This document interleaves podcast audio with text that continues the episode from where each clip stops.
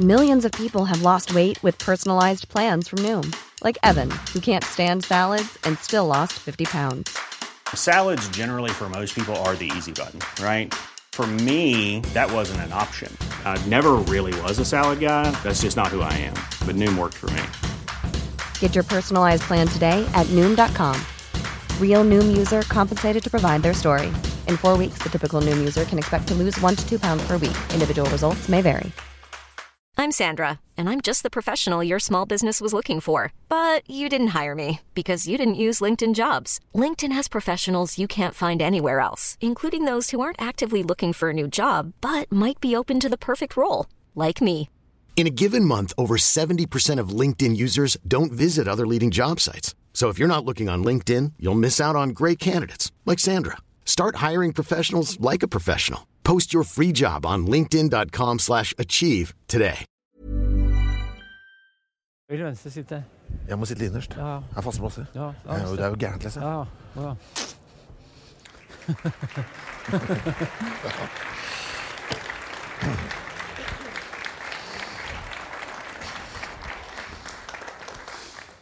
Det var så vidt du rakk et ord. ja, så vidt. Jeg måtte kaste opp. Ja. Velkommen til eh, Rekommandert, alle sammen, og denne kvelden vår om eh, taterne. En stor applaus for vår eh, returnerende husgjest, som jeg velger å kalle deg nå, Tor Godås. Godtås.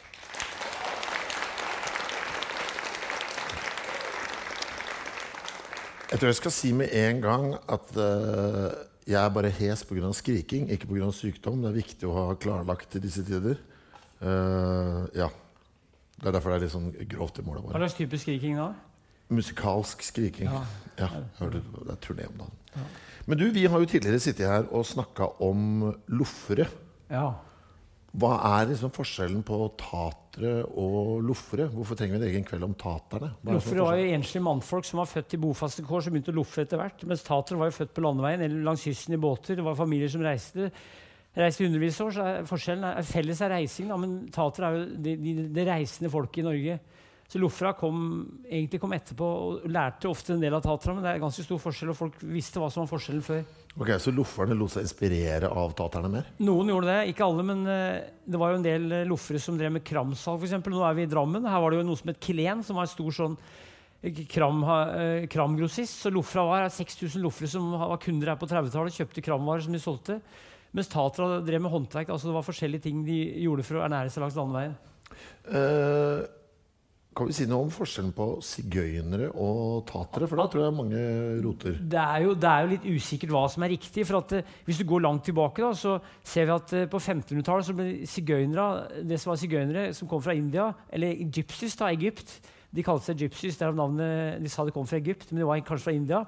De kom til Europa og til Norge og Danmark rundt 1512. og De kalles tater i lovgivningen. Så det, det er litt spesielt at de kalles tater og var sigøynere. Så det er sannsynligvis et slektskap langt tilbake, da, men det er usikre teorier om hva som er hvis du skjønner, det, det, det, er- ikke lett å si hva som er riktig. altså. Men når vi snakker om tatere, snakker vi da om et norskt eh, fenomen, eller er det et skandinavisk fenomen? Eller hva, hva er det? Europeisk, Det var tattar i Sverige, så var det eh, tater i Danmark, så var det Summer Walker i Skottland, så var det Tinkers i Irland. og Det var beslekta grupper da, rundt i Europa. Det het ikke det samme, men det er i slekt. Og det sies jo at eh, Elvis var tater, har jeg hørt. Mor Teresa har jeg hørt, da, jeg vet ikke. Eh, Marilyn Monroe har jeg hørt. Altså, det, det er mye sånne rykter om hvem som skal være av taterslekt. Ja, for det er jo mye rykter. Det er jo Ja. noe som går igjen når vi snakker om uh, Tatra. For det er så lite vi vet. Jeg har så følelsen at det er mye gjetting her. Ja, for at uh, En som het Eilert Sundt, som levde fra 1817 til 1875, som hadde ti unger og dårlig mage og var prest på Tåsen, han, han intervjua Tatra og skrev ned det de sa. Og mye av Tatra sa nok, mye av det de sa, var nok tull, tror jeg, eller kanskje løgn, eller hvite løgner. da. Så kildene Vi kan dokumentere at de har sagt det og det, men, men, men det er kanskje feil. da, for Vi vet ikke hva som er riktig når vi går langt tilbake. særlig da. 15-, 16-, 17-, 1800-tallet. Det er vanskelig å vite hva som er sant, egentlig. Syns jeg, da. Det er mange forskjellige ord som dukker opp eh, når jeg leser eh, denne boka di, Ja. eh, 'Taterne'. Ja. Det er tater, fant, romani, horta romani, splint, fuss og fark. Ja. Altså, Er det forskjell på alle disse tingene, eller er det bare samme ordet for det samme mennesket? Noen vil si at det er forskjell. Det heter jo fant på Sørlandet, men fant kunne også være noe annet enn den som reiste med båt. Det var båtfant og landfant, sa noen der. Splint var på Vestlandet. Bruker du bilder òg? Må jeg bruker briller, ja? ja. Gjør ikke du? Nei, nei, nei. Uh, men uh, hvorfor skal jeg det? Ser, ser du ned på meg fordi ja, jeg bruker nei, jeg bare jeg spurte. Aldri sett en brille, Kristoffer. Er det sant? uh, nei, du har Splint på Vestlandet, og så hadde du Fark eller Fa- Farsk i Nord-Norge og Fus i Trøndelag. Så det er sannsynligvis ofte samme folket, men forskjellige navn. Men du har òg noe som heter eh, storvandringer og småvandringer. da. Storvandringer var de som var regnet for å være mer ekte tatere. Eh, de kom kanskje fra India eller fra utlandet. Eh, det kan ha vært forskjellige utland.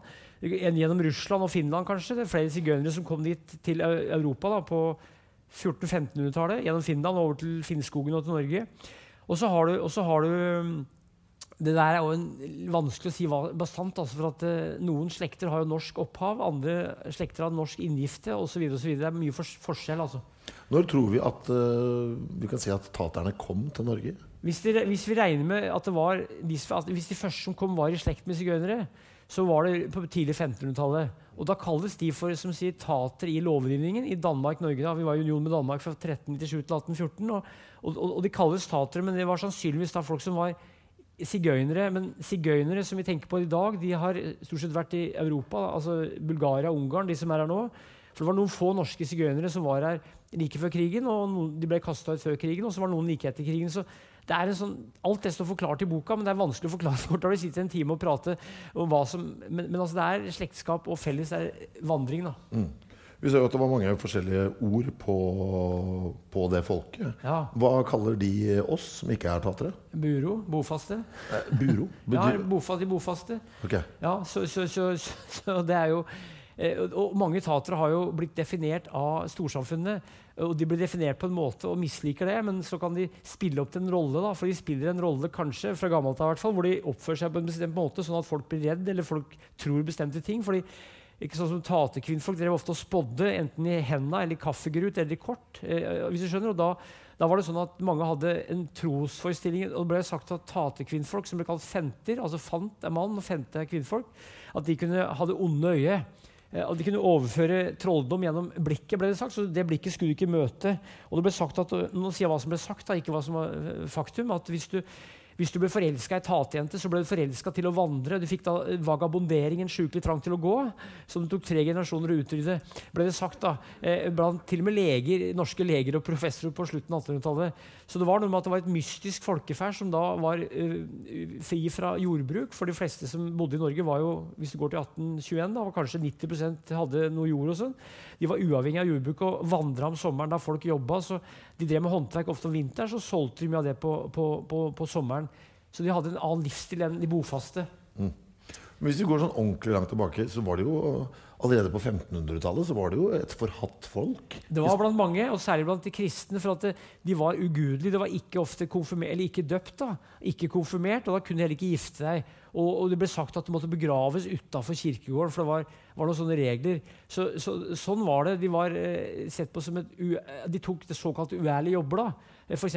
rakker. Fytti rakkeren. Det, rakker det var å flå hester eller å slakte hester og ta seg av døde dyr. Det var det mange tatere som gjorde. De var rakkere. Og Da kunne de for bo oppe i Gardermoen, for der var det mye hester oppe, oppe forlegningen der. da. Så de drev med sånne yrker som kunne utøves på vandring. Også noen tatere var nattmenn. De tømte dasser i bya. Jeg skrev en bok om norske utedoer i 2019. Og den nattmannen var ofte tater, for det var et uærlig yrke. og det var sånn at Hvis mannen var nattmann, da, så ble kona fru nattmann. og da ble Både hun og unga ble smitta av den uærligheten. og Det er et eksempel fra en nattmann oppe i Trondheim som døde. og Han var det ingen som ville begrave, for da ble du smitta av uærligheten. Jeg får betalt per ord, derfor prater jeg fort. Så, så, så, så var det da eh, ingen som ville begrave ham, ingen i Oslo. Eh, og så dro de til, måtte dra hjem til København. da. De får ikke festa der. Er bare i stolen. ja, nei, jeg skal ha festen der, ja. Så eh, for å begrave den, så måtte de dra helt til København og få tak i tolv slaver som dro fra Kjøben opp til Trondheim for å begrave han stakkaren. Han het Ole Olsen. Og det var i 1770-åra, og det var før Bjørn Kjos hadde åpna flyruter mellom Kjøben og Trondheim. Så det brukte lang tid. Og da var kona død i mellomtida. Så det var, det, og det var, jeg vet ikke om det var taterslekt, men nattmannen det var et yrke som tatere kunne påta seg, for de var allerede definert som utafor. Og de syntes det var fint for at de kunne utnytte det positivt og ha en jobb, og så kunne de leve på vandring og være fri for en del plikter som allmuen hadde. Men eh, når de var så på siden av, eh, av samfunnet, hadde de sånn f.eks. pass? Hadde de sånne ting? De måtte ha reisepass Fram til 1860 så måtte de reisepass innenlands. Men det kunne du få tak i på forskjellige måter. Eller kunne få falske bevis. Reisepass innenlands? Ja, innenlands i Norge. For å, for, måtte, det var reisepasstvang fram til 1860 eh, for at folk skulle holde seg i ro. Og det var jo kongen og, Altså Hvis jeg skulle fra Trondheim til Oslo, så måtte jeg ha et pass? Jeg tror kanskje det, ja. Og Ja. Særlig hvis du var etater, for da var det ofte ikke, hadde du ofte ikke fast bolig. Fordi eh, styresmaktene ville at tatere skulle ha fast bolig og fast jobb og, og holde seg i ro. da. For hvis du går til 1733, så hadde det vært den store nordiske krig 17 blank til 1721. Og da var det mange krigsveteraner. og Kristian 6. han var da dansk-norsk konge og var i Norge og, og så masse folk som loffa rundt etter krigen. Krigsveteraner og med familier. da, Griser og høner og bikkjer og hester og sånn. Noen var tatere, og mange var krigsveteraner med én arm og halv, et halvt bein. Og sånn. Og da mente han at vi må bosette det her. Vi kan ikke få, de kan ikke flyte ut. Så da bestemte de seg for, for å bygge et tukthus. Så da kom det fem tukthus for å tukte da først og fremst taterfamilier til å lære seg da å lese, og for å bli døpt og for å bli konfirmert og for å bli en del av det kirkelige fellesskap. Og da kom jo skoleloven i 1739, hvor det ble allmenn skolerett. Det kom i samme momentet. Eh, Det var ikke retta mot tatra, først og fremst, men tukthusa kom da fem tukthus fra 1735 til 1740 ca. 41. Eh, Så tukte da familier til å så de var, de var forfulgt, men samtidig så var de som jeg sier i boka, samfunnets hjertebarn og stebarn. De var veldig populære og godt likt òg. Så det var en blanding. da. Så, så det er ikke sånn at Taterhistorien er ikke bare mørk, men de er utafor. Altså de er outsidere i samfunnet og ser storsamfunnet utafra og lever på sin måte. da, Som storsamfunnet både er fascinert av og kanskje forakter, litt avhengig av om du spør om det er en prest eller en lege eller om det er en vanlig bonde. Du snakker jo om krig her nå. Ja. Deltok de i bare i militærtjeneste og sånn? Det var tatere som var soldater, og noen som mener at, den, at tatere er slektninger med Karl 12. soldater som var nede i Tyrkia, svenske kongen. Og noen mener jo at ja, Mange tatere var, var eh, dyrleger. og de var, jeg hadde med hester å gjøre. da, Hestejalkarer, altså flå hester, gjelde hester, da, kastrere hester, drev tatere med som et yrke som kunne utføres på vandring, fordi de da var et reisende folkeslag som hadde mye kunnskap om dyr og me- urtemedisin og sånne ting. da. Hesteskjærer? Er Ja. det, hva er det Skar kastrerte hesten. Det, Jalkar Durdei var en sånn hestekjerring- hesteskjærekjerring fra Vestland. Kjærlighet på pinne. Ja, nei, sånn, eh, eh, så det var noen damer som drev med det også. Men mest menn da, som drev med akkurat det. Men hvorfor ble det satt bort til, til, til taterne? Det med hest ble sett på du skulle ikke, altså Hesten var jo vennen, og du skulle ikke, skulle ikke, tukle, skulle ikke kødde med vennen din. Du skulle ikke skjære opp vennen din, du skulle ikke ete av hesten. Så det var noe med at du, skulle, du spiser ikke den beste kompisen, arbeidskameraten var hesten, så du spiser jo ikke han. Eller hun, da. Så det var noe med at, eh, og det var I mange land i Europa så var det regnet som en uærlig jobb, det å skjære hester. Og da var det uærlige yrker som oppsto. og over hele Europa delvis så var det bl.a. tatere som påtok seg sånne jobber. da. Ikke, ikke bare tatere, men, men bl.a. i en del land rundt i Europa. Det henger sammen altså rundt i Europa. Men hesteskjærere, det er rett og slett bare å skjære ja, løs Ja, Kastrere hest. Ja. Ja. eh, Hva slags andre typer eh, jobber var det de hadde, hvis vi er sånn på 1700-1800-tallet? Nei, De lager vev, vevskjeer, og i 1820-åra cirka, så begynte de å lage, var det blikkenslagere. Begynte med ting i blikk, for blikk kom, og begynte å lage ting som kunne lages da, på vandring, som kunne selges på vandring. Så de var håndverkere, og etter hvert så var det klokker. De reparerte klokker. Vi har jo hørt om Hamsun, han skriver om klokkejøder. De solgte klokker. Tatra de solgte også klokker, de, men de, de fiksa klokker. Og bytte klokke var en sånn kjent ting. De solgte hester. De, de drev mye med hestehandel etter hvert. Så det var tatere som slo seg opp og ble rike, grunnrike på hestehandel. Altså. Da er vi på 1900-tallet, men nå på 1800-tallet. var Det en tater som, som solgte klokker på Kongsvingermarken. og så eh, tikka, eh, så sa tateren eh, du skal få kjøpt klokka, den skal tikke og gå resten av ditt liv. og eh, Bonden kjøpte klokka dyrt, dro hjem og sovna. Våkna neste morgen, klokka var, hadde slutta å slå. Kom tilbake til markedet og var sint på tateren og sa at du sa at klokka skulle tikke og gå resten av mitt liv. Jeg syns du så så skralt i går. Jeg trodde du skulle dø, dø i løpet av natten, sa han. Det var sånn måte å si De var gode til å prate. Ja. Jævlig gode til å prate. Eh, for eksempel en regle som står i boka, var to som tikker og to som drar. Dobbel sylinder og dobbel spiral. Jeg til klokka god skal jeg spise ho. Det høres jo fint ut, betyr jo egentlig ingenting. Så de var gode til å prate. Og bonden som var ganske treg og sånn seig ofte, så var det tateren var lett i kroppen. Og det var noe som het taterslengen. Det var en sånn letthet som tater ofte hadde, fordi de gikk mye rundt. Det var ofte magre karer og, som var kjappe i, i vendingen, og så bonden var seig og treg fra kroppsarbeid. Så det var taterslengen var en måte å være på som var uthemma fra skole og fra vanlig sånn tung kroppsarbeid som, som preger fys fysikken da, og fysiognomien mer enn folk tenker på. Men du, når du sier at en del var blikkenslagere, altså, altså lage ting i blikk, er det kjeler og sånn? Kjeler for eksempel, og ting som du trengte i husholdningen. Da blikk kom, så ble det vanligere. Og det kunne du drive og pusle med om vinteren, mannen, og så kunne kanskje kona eller mannen selge om sommeren. Så det var noe som var lett omsettelig da, rundt omkring. og det har tatere holdt på med, og fortsatt er det noen som driver som blikkenslagere. Det har vært et vanlig yrke, tateryrke nå, blikkenslager, i kanskje et par hundre år, nesten. Men hvis du skal gå altså, Hvis du driver og vandrer rundt Ja. fra gård til gård Ja, og skal ha med deg altså, masse kjeler altså, Det må jo ta helt utrolig med plass. ja det gjør jo Hvordan får det. du med deg alt dette her? Nei, det var jo på, En del hadde du på vogna, på, i, i båten f.eks. Og de kunne ha kanskje ha et lager et sted. Da, så de dro og henta, eller la igjen et lager i bygda. Så det var flere måter å gjøre det på. Eller at de lagde ting underveis. sånn at De hadde kanskje et lager som de solgte ut, og så lagde de nye ting. Og, så de, de var flinke til å sno seg og, og hadde sin måte å Det var jo mange kremmere, kramkar som ikke var tatere, som drev på samme måte. De kunne legge en ting i ei bygd, og så kunne de gå videre og så, og så plukke det opp. Så det, det var mange måter å gjøre det på. Så de hadde lagre Kunne ha, men, Ja. men at eh, de hadde jo gjerne da, kanskje slekt her og der. De kunne for kanskje lagre hos noen slektninger. For mange tatere hadde et hus som de leide om vinteren. En del eide jo huset, som de dro ut fra om, om våren. Da linjene begynte å kvitre, så dro taterne ut og reiste langs landeveien eller langs kysten med båt. Så de hadde sånn, sin årssyklus, da, som ofte var faste ruter. Eh, faste familier, faste grender, faste bygder, hvor de solgte og, og reparerte ting. Da. For de både solgte og de reparerte ting. Så reparasjoner var òg et tateryrke. Eh, et- Etter hvert eh, takrenner og tak og mye forskjellig. Og det var en tater på Hedmarken. Han malte hus, han malte en låve. Og han, han, skulle, han skulle ta to strøk, sa han. Eh, og så fikk betalinga for begge strøka, og, og kom ikke tilbake. Og bonden ringte tateren, og bonden sa jeg syns du sa du skulle ta to strøk. Jeg tok to strøk, så, så tateren ett opp og ett ned, sa han. men, men det var, det var, det var, mye sånn at tatere var flinke til å så- se næringsmuligheter overalt. eh, Og at de skifta yrke etter hva som bød seg i samtale, eller, eller der det var. da. Det høres ut som humør var noe som sto på agendaen der. Og var en slags sånn overlevelsesteknikk. Jeg vil si det. Humør og kanskje sang og musikk og, og spille og synge. Så det, det er klart at Hvis du var ute mye og gikk langs landeveien så blir Det ikke, det var et tøft liv, men du fikk mye frisk luft. Det var samhold blant tatere og en del krangling eh, mellom slektene. da. Eh, men også et slags samhold overfor buroen. Så det var et eh, hardt liv, tøft liv, særlig om vinteren. Men da var det som sagt mange som holdt seg i ro. altså.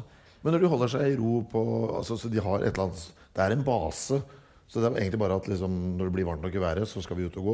Ikke alle hadde en base. Noen reiste hele året. Noen Ja. eh, lå jo da i båten om vinteren. Eh, kunne ligge på faste steder langs Sørlandet. På Sørlandet. Noen lå i Loelva og i Akerselva i Kristiania.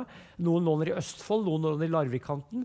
Mens andre da gikk eh, hele, hele vinteren eh, Eller kjørte med hest og slede om vinteren. Da, for det var jo vogn om sommeren og hest og slede om vinteren. Er det, er det statusforskjell internt? Er det, var det høyere status på de som gikk eh, hele Det var nok de som, eh, de som hadde dyr slede og, og fine hester og fin, fint utstyr. De var stort, ofte storfolk, da, stortatere. Så de som hadde penger, de, de kunne ofte se på utrustningen, på, på, på, på søljer og på klær. Og det var kvinnfolka som var finansminister, som hadde en pung som de tok vare på penger. da. Og de hadde ringer som de kunne bruke som pant, sette i pant, f.eks. Det er mye sånne ting som de drev med, da, hvor de kunne ha eh, smykker som var verdt ting. da, altså Kunne bruke som pant eller selge ting da, med, eller kjøpe ting med å, med å gi fra seg smykker eller sette det i pant. Men eh, de oppsøker mye gårder og sånn ikke sant? for å, Ja. hjelpe til med arbeid eller å selge ting. Var de også å se på markeder og sånn også, eller? Faste på markeder hvert Ja. eneste år. Eh, Overalt på markeder var det tater. og jeg er jo født i 65. Vi bodde i Elverum. da, Der var det noe som het Grundsettmarten. Er det fortsatt? Og Der var vi hvert eneste år. Og der var det tatere som var da å handle. Eh, og, og på alle markeder kom det tatere. Eh, ofte kunne du se at det var tatere, for de hadde med seg hester. kanskje, De, de, de, de hadde sånne stands eller, eller gikk rundt og bytta klokker eller spådde. Eller, eller noen underholdt med musikk. Så det var faste innslag på alle markeder. Det var tatere rundt omkring i landet. Flere hundre år. Det er et par navn her eh, som dukker opp i boka di. Eh, Rasmus Vardal. Ja. Hva har du å si om han? Han var fra Vardal da, på Toten, eller Vardal, og han var, skal skal blitt over 100, og- hun- eh, skal blitt 102 år. Han var en sånn stamfar for vardølene, som var en sånn kjent taterslekt.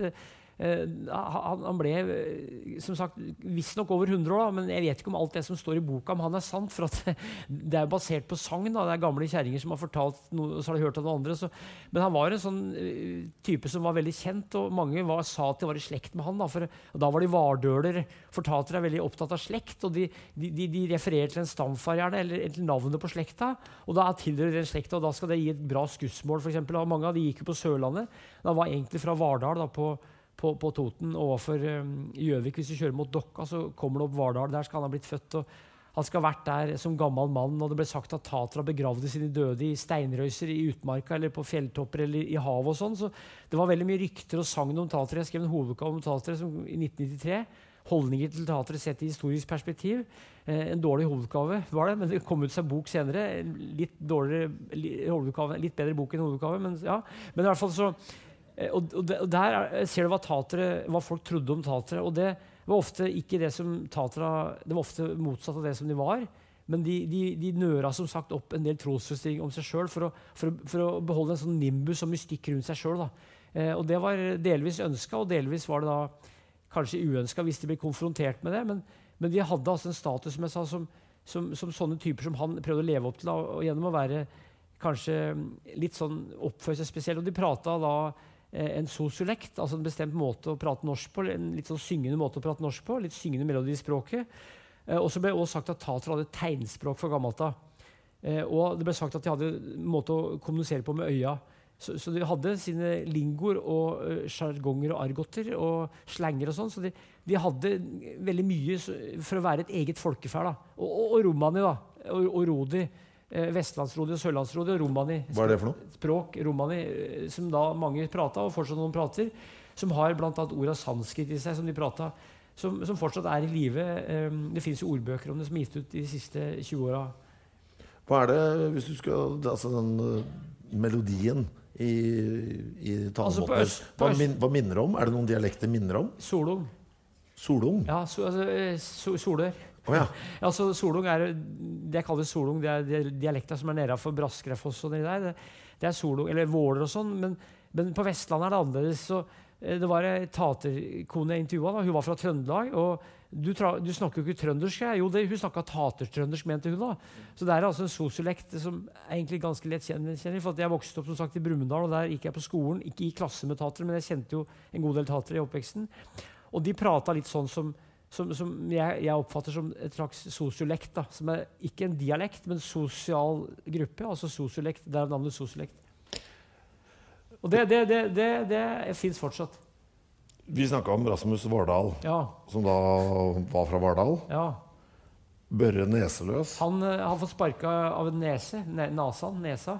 Han var neseløs. da så han hadde drevet med hester og, og, fått ødelagt nesa, så han hadde vel åpen inn, tror jeg. Okay. Han gikk rundt på 1800-tallet og var en veldig snill kar. Og, og var kjent pga. Han hadde jo spesielt utseende. Børre Nesløs. For det var mange originaler blant de tatere. De hadde gjerne klengenavn og oppnavn. Ja. Og de hadde gjerne eh, altså, Tate-Lars, Tate-Petter De fleste var kjent under, under klengenavn. Så Børre Nesløs var ganske spesiell. For han var uten, delvis uten nesa, og jeg har ikke sett bilde av ham. Eller Det finnes ikke noe bilde av han, så vidt jeg vet, men det, han hadde altså da, var resultatet altså, som jeg har hørt, da, av at han ble sparka av en hest. Du, vi snakker jo sant, uh, om at uh, ja, altså det var tøft der ute, men de var jo godt likt en del steder også. Oppe i Setesdal skriver du i boka di. Veldig mange som likte teatret, og mange ja. som de tok inn på faste steder. tok inn på faste gårder. Og f.eks. en kar som Alf Prøysen, født i 1914, han så et eventyr i Tatra. Og han bodde langs Prestveien, som er en vei mellom, gjennom Ringsaker, mellom prest, prest, altså kirka i Ringsaker og Veldre. Og Der var det tater, og han så da tateret på 20-tallet og dansa med ei dame som het Karoline med krysje. Altså krykke er krysje. Og han ble erta da, av noen ungere for det, for han dansa med tatejente. Jeg traff en kar i 2004, han var 90 år. Han angra fortsatt på at han erta Alf Prøysen, sa han. Da var han 90 år. Og de Alf, tvang Alf Prøysen til å gå i, i grøfta med det ene beinet. Eh, så, så, og det var ei tatejente. Og da kom tatera og, og, og, spilte og sang bort på sletta på Prestevegen. Og Alf Prøysen han, han skrev en bok som het 'Det var da, det og ikke nå', som kom kanskje i 1965. Og den åpner da med å skildre ei dame som het Valdres-Marie, eller Valdres-Marie, som er da ei taterkone som han så i oppveksten, som var, hadde epilepsi, den falne sjuke. Hun var datter av en, eh, en tater, og, eller datter av en tater, og mora var i buro. Og da tok mora det som straff fra Gud, fordi hun fikk en en tater. så eh, ble dattera straffa med epilepsi og, og, ble gående rundt for å selge skillingsviser. Hun skriver Prøysen om da, i, i, boka si, så han var, tok partiet med tatera. Og i 1944 så debuterte Prøysen, som da var 30 år, med en novellesamling under krigen som het eh, Novella het 'Fanten'. Det var en novellesamling da, med sånn spesielt papir, for krigen var et rart papir. Eh, og, og, så Han debuterte da litterært med å skrive om tater. Og Alf Kranner, som da var kompis med Alf Prøysen, han sa det at eh, Alf Prøysen hadde samme synet på tatere som min generasjon mannfolk Kraner var født i 36, hadde på cowboyen som ren i solnedgangen. Hadde romantisk syn på tatera. Eh, Prøysen altså, han var jo, Jeg, kalle, jeg liker ikke ordet geni, men Prøysen var i hvert fall genial. Så han, han, så da et eventyr i Tatra, Det var noe annerledes, for de bodde jo som sagt ved Prestvegen, og der gikk det loffer og tatere. Og det var en gard like ved Prestvegen, eller langs Prestvegen der, eller like ved, hvor det ble sagt at tatera ble nekta mat. og Da tok hun kjerringa og tok eh, kjeften på bikkja ut av ledd, da, som ble stående og gape. så, så, det var straffa de fikk, da, ble det sagt. da. Eh, og, og, det var sånne faste steder hvor de overnatta, som het Taterbakken, Tatervika, Taterholmen, Fantodden. altså Sånne plasser var det overalt. I Brumunddal var det Taterbakken. Det var sånn, altså, I folkloren så har tatera nedfelt seg på mange måter, mm. bl.a. med navn. da, stedsnavn. Uh, men det er altså, til og med Ibsen har jo brukt uh, tatere. I Brann, eller Brand, Stikke Brann, så er det en tater med. og Faltberger skrev om tatere, Hamsun skrev om tatere. Eh, mange skrev om tatere, romanforfattere. og eh, Det er masse bøker som er gitt ut om tatere fordi de la merke til tatera. og Den mest kjente er jo han Gabriel Scott, som skrev tre bøker om tatere. 'Josefa', 'Fant' og 'Sjøpapegøyer'. De kom i mellomkrigstida, og det ble da en film da, som het uh, 'Fant', med Alfred Maurstad, far til Torvald Maurstad, i hovedrollen, med Tanker Ibsen som, uh, som, regissør. Så de var veldig kjent i populærkulturen tidlig, og alle visste om Tatra, men ingen visste noe særlig om Tatra. hvis du skjønner. Mm. Det var en sånn mystisk folkeferd som levde utafor, men samtidig var innafor synsvidden. da. Men det har jo tydeligvis gjort stort inntrykk, da, spesielt på, ja. på disse forfatterne i, i ung alder. Ja. Kan ikke du fortelle litt om hvordan det var hvis du var på en gård og så banka det på døra. Hva er det du ser da, når, tater, eh, når taterne kommer? Ofte så hadde tatera gått hele dagen. Ofte så kom de til et hus litt avhengig av årstid seint på kvelden. og Ofte var det kona, eller jeg bruker ordet kjerring, det er ikke noe negativt på Edmarken. Ofte var det kjerringa som spurte. da. Hun hadde kanskje en unge da, på ryggen, eller en i magen, eller en i hånda eller to. Det var ofte hun som spurte om husrom eh, eller ly. da. Noen ganger lå de på låven, andre ganger så tok bonden eller kjerringa husmora. Før var det noe som het husmødre. Det var noen rare greier de passa på unger og sånn. Og, og husmora tok og la kanskje da sånn strå utover gulvet, såkalt flatseng. Eller det var, det var mat først. Så det, ofte kom det kanskje 10-14-15 stykker eh, som lå da på flatseng. enten da eh, de lå i høyet, eller noen lå da på, på, på, på kjøkkengulvet, for, for der var det varmt, og der var det mat. Så, og da ble det jo så klart eh, leven i huset, og det var jo oppstyr og sånn, men da var det gjerne folk som var kjente av den familien som kom ofte. For de hadde jo faste ruter. da. Men syns, syns, de det er greit at det plutselig kommer masse folk inn og skal De som tok inn tatere, syntes det var greit. For det ja. var jo sånn at da Norge var et fattig nasjon, så var vi veldig ofte vel, hva heter det, vennligsinna overfor de fattige sjøl. Så mange syns det, og mange var jo kompiser med tatere. og Særlig i juletid så hendte det at tatere kunne ligge i ro på en gard eller på et bruk eller på en plass eller et arbeidshjem, kanskje i 14 dager hvis det var ekstra kaldt, og feire julaften da, på, på, på, på en gard. Så, så, de visste hvor de skulle, og de, dro, de unngikk steder hvor de ikke var godt ønska, både bygder og gårder. Så de hadde som sagt en kunnskap på forhånd. Eh, så, så, hvis de kom et sted, så var de stort sett eh, vil jeg tro, velkomne. I hvert fall hvis det var, var et plass de hadde vært før. Altså. Hvor stor er kulturkrasjen da mellom eh, bonden og taterfølget når de kommer? Den var stor, for tatere hadde ofte ikke fast bolig, ofte ikke noe jord. Eh, de var ofte utafor mennesker på flere måter. Og bonden, han, eller de fastboende bodde jo fast. Så, men begge hadde litt fascinasjon for hverandre. tror jeg, for at uh, Mange syntes jo at tatere var fascinerende. De hadde ofte fine smykker, de hadde fine klær. Eh, Karer hadde hatten på snei, og, og det var litt ofte kjekke typer. Så det var en fascinasjon. Og tatere var sikkert ofte litt misunnelige, kanskje. Eller ikke misunnelige, men syntes det var fint at noen hadde noe å tilby av mat og sånn. Eh, så det var, det var uh, mange som hadde bra samvær med tatere. og Eh, så, men det er jo eksempler på at det ble jagd av noe som het Stoddekongen. altså Han var konge over de fattige. Ståter fattig på dansk. Og han jagde tatere videre og andre som var på vandring. Så det kunne være to netter i ei bygd, så ble det jagd videre den tredje. Det var Stoddekongen. Men Er han uh, utnevnt av myndighetene? Eller hva, lokalt, ja, lokalt. Ja. Da var det rodesteiner da, som gikk innenfor bestemte områder hvor han herska. og så kunne stå og kjefte på hverandre på hver side av rodesteinen, og så gikk de videre. Så, så, så, tatere visste om, om, om hvor stoddekongen var slem eller sint eh, eller skummel. Eh, og, og det er eksempler på at stoddekonger har drept tatere uten å bli dømt for det. Så Det var en som ble kalt Halvor Skrubb, en, en, en skrubb, altså ulv, da, en eh, stoddekonge. Så det var en spesiell type folk, da, gjerne kraftige mannfolk, som hadde en sånn oksesveip hvor de kunne, kunne slå folk da, eh, lovlig med ikke bare tatere, men også tatere som da var for lenge etter definisjonen på lokal skikk i ei bygd. Og det het seg fra gammelt hvis du, hvis, hvis du kom noen på døra og spurte for om mat, og hvis du sa nei, så ville Gud straffe deg med at f.eks. kua styrta eller grisen styrta. Eller hvis du sa nei til mjølk, så ville kanskje hvis du skjønner, så du skulle gi til de som ba. da. Og, og, det var jo mørkt og kaldt og jævlig i Norge ofte. Hvis du tenker deg Før det var strøm, så var det mørkt om vinteren og mørkt om høsten. Og da var det masse underjordiske Folk trodde ofte på det underjordiske, og de trodde at tatere kunne da kanskje stå i ledtog med sånne vesener som kunne gjøre at, at det begynte å brenne og sånn på gården.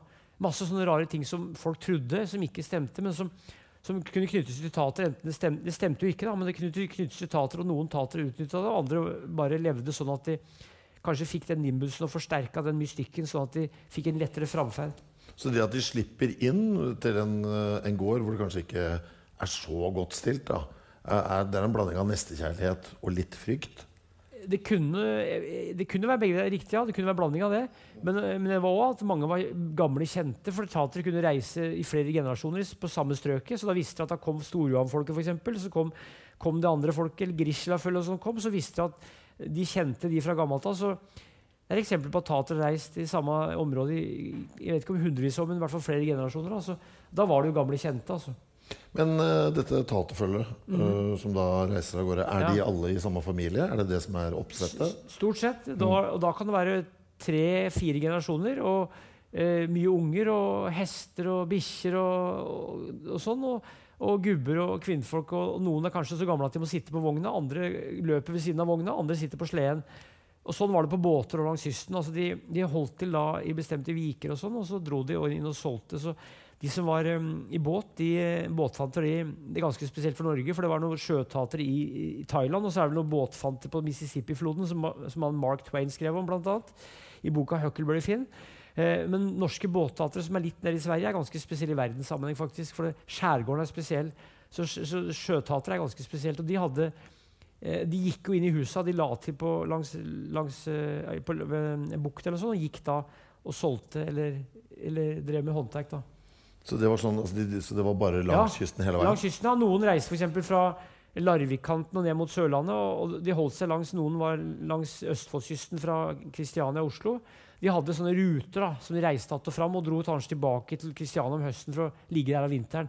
Og, og I Kristiansand så lå det noe som heter Kuholmen. Eh, så, så, det var sånne faste opplagssteder om vinteren hvis de ikke bodde i hus. da. Men Snakker vi seilbåt, eller hvor store båter snakker vi her? Seilbåter, ja. Og så kom det etter hvert noen motorbåter. Så det var en som het Tønnes Bredesen, som var den siste som jeg vet som brukte gammel sånn snekke eh, med seil da, fram mot eh, 60-70-tallet på Sørlandet. Det var mange unger og Oline og Tønnes Bredesen som reiste på gamlemåten langs, i Blindleia og sånn. da. Eh, for der var det jo fint om sommeren. Hvordan er uh, livet altså fra krybbe til død? Hvis du tar de som ikke gikk på skolen, så var det sånn at de eh, lå gjerne i ro når de fødte en unge. da, Kunne føde, føde en unge på et stallgulv f.eks. Taterkvinnfolk var hardføre damer. Og de begynte å reise etter et par, par, dager, eller to eller tre dager. og Da satt de på vogna, eller var kanskje på ryggen. da, eh, mora, på ryggen til mora. Så de begynte livet ofte med reise. og Da fikk du kanskje en slags reisetrang i blodet. da, det ble jo sagt at tatere, Hvis du plasserte bort tatere, ble det sagt, så ble det sagt at de hadde reisetrangen i blodet. Så hvis du ble konfirmert, da, så, så begynte de allikevel å reise som et instinkt, nærmest. Så de, mange hadde den reisetrangen. og Hvis de ikke hadde tilknytning til et fast sted, så så hadde de kanskje større grunn til å reise, for da hadde de ikke noe fast sted å søke til. Det var landeveien som var F.eks. Han, eh, han Magnus Wulf Larsen, som jeg skrev en bok om, han hadde en far som var født i 1855, som da var foreldreløs i 1863. Eller han, han, måtte klare seg alene som tater i 1863. Da var han åtte år. Det blir ganske tøft da, altså. Hvis du er åtte år og skal klare deg som tater i Norge i 1863. Det var en tøff skole. altså. Det var ikke noe, det noe piknik, det. Han, men han fikk jo familie og ble jo knivdrept da i 1901, eller 1904. Eh, og jeg skrev en bok om sønnen Magnus Wulf Larsen, som ble bokser i USA. Eh, så, så, det var det livet der. Men hverdagen var prega av reising og prega av at de lærte, gutta lærte håndverk. damene det var, det var arbeidsfordeling som hos bofaste, men forskjellige oppgaver. da, Fordi de ikke hadde noe fast sted å bo, så hadde de litt andre oppgaver i hverdagen. Men ofte var det mange unger. 10-15 unger. Det meste jeg har hørt om, er over 20 unger. Og de fikk unger tidlig. Og, og, og alle, ikke alle, men mange var i slekt. da. De var søskenbarn og tremenninger. Veldig mange slektninger som da reiste. Hva med gift, giftermål og sånn? De gifta seg og De gifta seg. Det ble sagt at fra gammelt av hadde de egne ritualer. og Jeg vet ikke om det stemmer, det som ble sagt til Eli Sundt. For det ble sagt at de gikk to ganger rundt en einebærbusk, eller tre ganger rundt en einebærbusk. Jeg vet ikke om det stemmer, men, men, de var gift, og etter hvert så ble en del kristen, kristelig gift. Da, for at uh, når de ble konfirmert, eller døpt og konfirmert, så kunne de gifte seg lovlig. Og det var et argument mot tatere, var at de ikke var gift på kristelig vis. For de ikke, kunne ikke lese ofte. Da kunne de ikke bli konfirmert. Så, så, så, det var et uh, argument for å sette dem da enten på tuktus eller i, i, i, fengsel. og faktisk Enten da hele familien på tuktus eller enkeltindivider i, i fengsel. På med begravelse og sånn? Ble de begravd på kirkegårder? eller var Det Det var eh, sagt, eh, og der er jeg heller ikke sikker på hva som er riktig, selv om det står i boka at noen ble begravd kanskje i havet hvis det var på sjøen. Noen ble begravd kanskje i utmarka hvis de dro over et, et, et, et fjell f.eks., med gamlemor som døde. Og noen ble begravd på kirkegården, så det varierte. Men det het seg fra gammelt av hvis du for da var fredløs, så kunne du heller ikke bli begravd på kirkegården. Hvis du hadde tatt livet ditt, så kunne jeg ikke bli begravd på kirkegården. Og da var det noen som da, vanlige folk altså, som ble begravd kanskje et hjørne eller utafor. Det var litt forskjellig. Hey, I'm Ryan Reynolds. At Mint Mobile, we like to do the opposite of what Big Wireless does. They charge you a lot. we charge you a little. So naturally, when they announced they'd be raising their prices due to inflation, we decided to deflate our prices due to not hating you. That's right. We're cutting the price of Mint Unlimited from $30 a month to just $15 a month. Give it a try at mintmobile.com slash switch. $45 upfront for three months plus taxes and fees. Promote for new customers for limited time. Unlimited more than 40 gigabytes per month. Slows. Full terms at mintmobile.com. A lot can happen in three years. Like a chatbot may be your new best friend but what won't change? Needing health insurance. United Healthcare Tri Term Medical Plans, underwritten by Golden Rule Insurance Company, offer flexible, budget friendly coverage that lasts nearly three years in some states. Learn more at uh1.com. Hey, it's Danny Pellegrino from Everything Iconic. Ready to upgrade your style game without blowing your budget? Check out Quince. They've got all the good stuff shirts and polos, activewear, and fine leather goods, all at 50 to 80% less than other high end brands. And the best part? They're all about safe, ethical, and responsible manufacturing. Get that luxury vibe without the luxury price tag. Hit up quince.com slash upgrade for free shipping and 365 day returns on your next order. That's quince.com slash upgrade. Millions of people have lost weight with personalized plans from Noom, like Evan, who can't stand salads and still lost 50 pounds. Salads, generally, for most people, are the easy button, right? For me, that wasn't an option. I never really was a salad guy. That's just not who I am. But Noom worked for me. Get your personalized plan today at Noom.com. Real Noom user compensated to provide their story. In four weeks, the typical Noom user can expect to lose one to two pounds per week. Individual results may vary.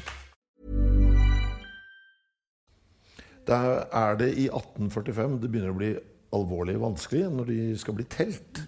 Da telte myndighetene den norske befolkningen, og de telte det norske etater til kom til 1145. og Det var helt sikkert for lite, for var i, noen var i Sverige, tror jeg. Og noen klarte å lure seg unna den eh, fantefortegnelsen da, som ble lagd i 1845, hvor det var 1145. Og Den er brukt som en sånn mal da, på hvem som er tater senere. For det var en ny telling i 1862, og så var det en ny, ta, uh, ny tatertelling i 1894-95. Jeg har gått gjennom alle, for det fins på Riksarkivet. Og Der kan du se som, hva de heter. da. Uh, og så er de brukt senere, og tellinger senere. Og den tellinga i, i 45 ble jo delvis brukt for å, da de starta Norsk misjon blant hjemløse i 1897. Så fant ut hvem som var av taterslekt. Og politiet hadde da uh, et sånn arkiv ofte, eller noen flere steder da, hvor det sto F eller T. For da var det taterslekt. De gikk på bestemte navn og bestemte slekter. Så myndighetene ville ha tvangsbosette tatera. Det starta særlig med 1845. Hva er motivasjonen for det? Nei, det var fordi vi skulle, det var, det var noen kristenfolket som ville det. og Mange prester ville at tatet skulle bli bofaste. Myndighetene og prestene var jo ofte det samme person. Presten var den mektigste personen ofte i ei bygd. Og en som het Eilert Sundt, som jeg nevnte i stad, 1817-1875, som var fra Farsund, han hadde sett et tatekone i 1839 Eh, som da så så elendig ut. Altså han eh, underviste da på Christiania Tukthus, og der var det en tater som han hadde som elev, som, hadde, som kunne romani, da, som hadde flere ord av sanskrit og sunt. Han ble veldig interessert i det her. og Fikk penger da til å reise rundt og gå rundt i Norge for å undersøke tateras språk og kultur, og, og skrev da rapporter, flere beretninger om taterfolk. og På bakgrunn av det så ble de tvangsbosatt da fra 1850-tallet utover.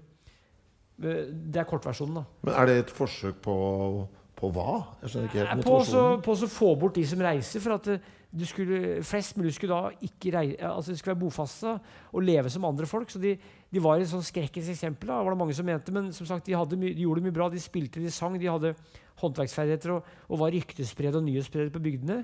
Så, så selv om da uh, myndighetene kanskje var imot at de reiste, så var det mange i allmuen som syntes det var veldig fint at de reiste. Så det var ikke sånn at alle var imot tatere. Men da de statlige tiltakene kom, kom, i stand, med kristenfolkets hjelp uh, senere, da, fra 1897 med Norsk misjon blant hjemløse, som var en privat kristen misjon som hadde forbilder av, tys av tyske og belgiske forbilder delvis, da, med, med å tvangsbosette da, familier uh, med å drive jordbruk, så, så var det det, var sånn, det pågikk over lang tid. altså. Uh, du nevnte det med instrumenter. vi må ta det også. De, de, var gode til å spille. Mange var musikalske. Fantkarl er en sånn mytisk, legendarisk teatermusiker. Og du har en som heter Nils Bakke. Flere tatere som har vært gode musikere. Carl Julabo var taterslekt. Uh, Åge Aleksandersen er et, en type som holder på i dag fortsatt. Så mange spilte jo da i bryllup. De underholdt underveis. Det var en måte å både ernære seg på og tjene penger altså, og måte å uh, underholde gruppa på. De sang og spilte, så de hadde en sangtradisjon. Elias Akselsen er en eh, kjent teatersanger i dag. Eh, så, så, de hadde mye, sånn, mye, mye fortellertradisjon og mye muntlig tradisjon som levde videre rundt leirbålet om kvelden, da de, da de, lagde flesk og spiste mat og sang og, og, hadde det fint om sommeren ofte. Du, vi må tilbake til uh, livet ja. uh, deres. Det var ofte sånn at taterbarn ble satt bort til fastboende familier. Var, uh, altså var, dette noe du gjorde frivillig? Var det noe du ble tvunget til? Hva var systemet der? Noen kunne gjøre det frivillig. for Hvis de hadde for 10-12 unger, og så fikk en unge til, så kunne de kanskje sette bort ungen i noen år til f.eks. presten eller til et barnløst ekteskap, ektepar i ei bygd, og, og, avtale å komme og hente ungen senere. Ofte så gjorde de det, men noen ganger så ble de fratatt unga sine òg. Og det kunne være presten eller læreren for eksempel, som gjorde det, for presten hadde kolossal makt. Eh, men det var vanligere å sette bort unger i Norge for eksempel, i 1860-åra enn det er i dag eh, av forskjellige grunner. Da. Det var vanligere å vokse opp hos andre. Eh, så, så, så, det må ses i forhold til samtida. Da. Men allikevel så vet vi at mange vokste opp hos uh, bofaste. og Noen ble bofaste, andre dro da ut på, på, på og levde taterlivet da de ble konfirmert og ble voksne eller store nok til å reise rundt. akkurat som uh, Flere av de som jeg har skrevet bøker om, så, de, de, har altså vært bortsatt. Sånn som Magnus Wulf Larsen var jo bortsatt. og og da han dro til sjøs, da, En del tatere dro til sjøs. En del som dro til USA, emigrerte til USA. Noen ble sjømenn, og noen endte opp i USA. Du skriver bl.a. om uh, en som heter eh, Ludvig Wang, ja. som prøvde å bli buro, skrev bok og alt mulig. Uh, han ble auksjonert bort ja. når han var unge. Hva, hva, hva, det var noe som het listiasjon. Det at, og det var det mange som ble, ikke bare tatere. Da tilbød da, den familien som tilbød min, minst penger, fikk tilslaget. For da måtte kommunen gi penger til de. For hvis du tilbød 40 kroner måneden for å ha en gutt, så, eh, sa 50. Da var det 40 som de fikk tilslaget, motsatt av vanlig auksjonarius.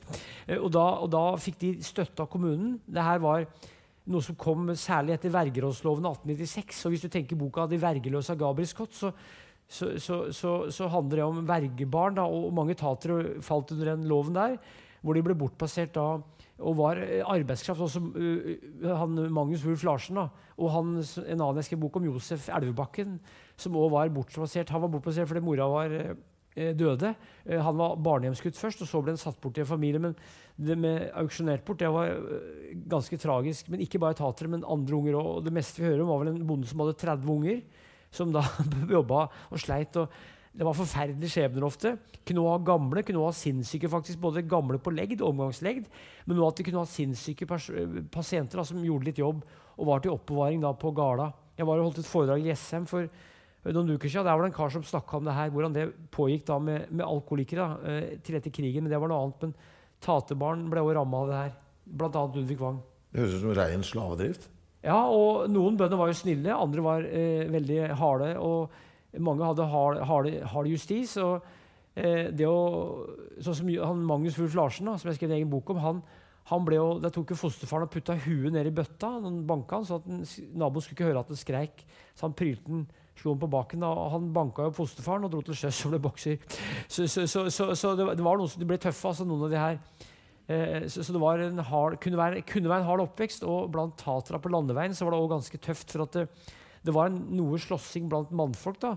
Eh, de var flinke til å bruke kniven som et redskap, og de kunne bruke kniven til å slåss. Rispe eller stikke kunne drepe hvis de ville, og kunne rispe for å få blodet til å renne. Så det, det, var et tøft liv, og blodhevn var noe som ofte ble praktisert eh, i en del slekter. Så andre slekter var mer kan vi si, voldelige enn andre. da. Eh, og, og, det var gjerne intern jus. Altså, jus. De ville ikke sladre på hverandre. Og jeg snakka med en kar som ble 109 år og 8 måneder. Han var Norges eldste mann da han døde. Eh, og han eh, jobba som, eh, som sløydlærer på botsfengselet i 30-åra. Og Der var det flere tatere som hadde drept andre tatere som satt seg nå. De jobba da på metallsløyden. Han var metallsløydlærer, men det var de som lærte han, for de var flinkere enn han. Men han sa det at det var folk som da hadde tatere som hadde drept hverandre, og de ville ofte ikke tyste på hverandre, så de fikk en dom da, fordi de hadde drept en annen tater i slagsmål. De drepte nesten aldri Buro. Det var hverandre de kunne drepe hvis de ble Mens derimot ble hentet at tatere ble drept av nordmenn, eh, som jeg sa bl.a. Stoddekongen, som jeg vet om. da. Uh, folk trodde jo alt mulig om tatere. De trodde ja. at de stjal barn. Ja. ja. Sigøynere og tatere og jøder har blitt beskyldt for det. Å stjele unger. Og hvis det var for en lyshåra jente, da, et taterfølge, så ble det, hvis, hvis, resten av familien var mørk, så ble det ofte trodd det. da. Og det var den Gudrun-saken, som du kanskje leste om i boka hvor det var ei dame som het Gudrun som ble borte i Vika. Veldig tragisk historie. De fant jo skjelettet av hun senere, for hun lå da nede i noen rør, lå der og skreik og ble borte. Kom aldri igjen. Men det var noen som trodde at hun da var i ei hule oppe i Flå oppe i Trøndelag. Det var en som het Fløttumsgutten, en sånn synsk type som døde litt senere av tuberkulose. Han, han så da at Tatra var i hula med hun, og det var stor leteaksjon oppi der. Det var stor sånn oppstandelse rundt oppi Trøndelag. Sto i norske aviser over hele Norge. Eh, så de trodde at de stjal eh, da eh, små unger. og noen, altså det er sånne typiske trosforestillinger som du får av, om sånne grupper som lever utafor samfunnet. Så det var altså en jente som ble borte, ja. og så trodde hele nasjonen på at det var en synsk fyr som het Fløttumsgutten. Trodde, trodde, på det at Han hadde sett for seg at det var notatere som hadde gjort det. Han, og så var det i gang. Han hadde jo sett eh, Flere av de tingene han sa gjennom åra, stemte jo. Han var jo såkalt synsk. Men, men, jeg vet ikke hvor synsk den var. Det var ikke alt den så som var riktig. Men han så de ei hule da, oppe i Trøndelagen. og det var masse folk som skulle, skulle sprenge hula og bryte seg inn fordi Tatra hadde søkt tilflukt med Gudrun, ble det sagt. Men hun hadde falt da ned i kloakken. Veldig tragisk historie, egentlig. Men det, det ga Tatra et dårlig uh, sånn ry. da. Uh, men, men, som sagt, det var sånn masse, eksempel på massehysteri. altså. Når er det dette med omstreifermisjonen kommer i gang, og hva er det? Altså, det var en som het Jakob Valnum, som var søskenbarn til uh, Sverdrup, han parlamentarismens far. Han starta en misjon som het Norsk misjon blant hjemløse i 1897. Og Det var for å, for å bosette og for å omvende tatere til å bli kristne. Han, hadde, han gjennomførte en sånn telling i 1894-95, og da kom han til at det var ca. 3500 tatere, kanskje 4000, 4000 tatere. Og Da hadde det økt da, fra 1145, men det var egentlig flere. da. Det var mange flere, men de fikk ikke telt alle. Og Da var det også en som heter Martin Johan Mathiassen Skau, født i 1899, 1849, som var tater sjøl, som hadde da blitt bortplassert da han var seks-sju år, altså et barnløst par på, på Jæren. Han hadde gått på lærerskolen sammen med en som het Arne Garborg. De bodde da oppe i samme rom, på internat der. Han begynte som lærer og var lærer på noe som heter Stjernø på Ryfylke, og der ble han stempla som tater og begynte å reise. da, Etter å ha vært lærer i sju år der, så ble han tater, altså reiste og solgte ting. Han ville egentlig ha tilslaget på Misjonen. Men han fikk ikke det, for han skrev boka på Fantestien i 1893. Første boka av noen norsk, og utenlandsk tater som jeg vet om. Eh, så det var Valnum som fikk tilslaget. Da, da ble det opprettet en sånn arbeidskoloni på Møre. Eide. Eh, Svanviken. Arbeidskoloni hvor tatere skulle tvangsbosette i, i, fem år. Hvis ikke så ble de fratatt unga. da. Og, det, og Enkelte familier ble ramma hardere enn andre. Det var da Misjonen, som var en statlig, statlig støtta organisasjon, som var privat og kristelig som eksisterte fram til 1980-åra. Altså, du, da, du tar en familie og plasserer ja. dem her. Her må dere være i fem år. Ja, Og jobbe. Og jobbe for hvem? Nei, For eh, seg sjøl, eller på, på noe slags bruk. da, og Fem år. og Det verste Tatra visste, var jordbruk. fordi det hadde lav status blant de, så da skulle de rive opp Tatra fra, fra, fra det rotløse livet og gi de røtter da, på, oppi der. Og Det var det mange som mislikte, så klart. og Det ble tatt ca. 1500 unger fra Tatra da, eh, i Misjonens regi hvert fall som jeg vet om, på 1900-tallet. eller fra 1897 og fra Det var barnehjem, da. Og så, så som Josef Elvebakken han ble da uh, tatt fra familien fordi mora døde. Det var ni unger. og Han ble sendt på barnehjem, og så ble han sendt til en fosterfamilie. Uh, som da to, tok seg han da, og fikk litt betalt for det, og hadde kontakt med misjonen. Så de, de overvåka hva som skjedde, og da hadde han per definisjon vandringstrangen i seg. og da, Alt han gjorde, ble tolka da i tater uh, i verste altså, hvis du skjønner, Han fikk da det stempelet på seg. da. Men altså, de, du okay, dere, dere får ikke lov til å være tatere lenger. Dere må være her i fem år. Ja. Hvis dere ikke gjør det, så tar vi unga deres. Det var mange som fikk den trusselen, ja. Ja, men, hvis, men etter fem år, da var det sånn Hva, hva da?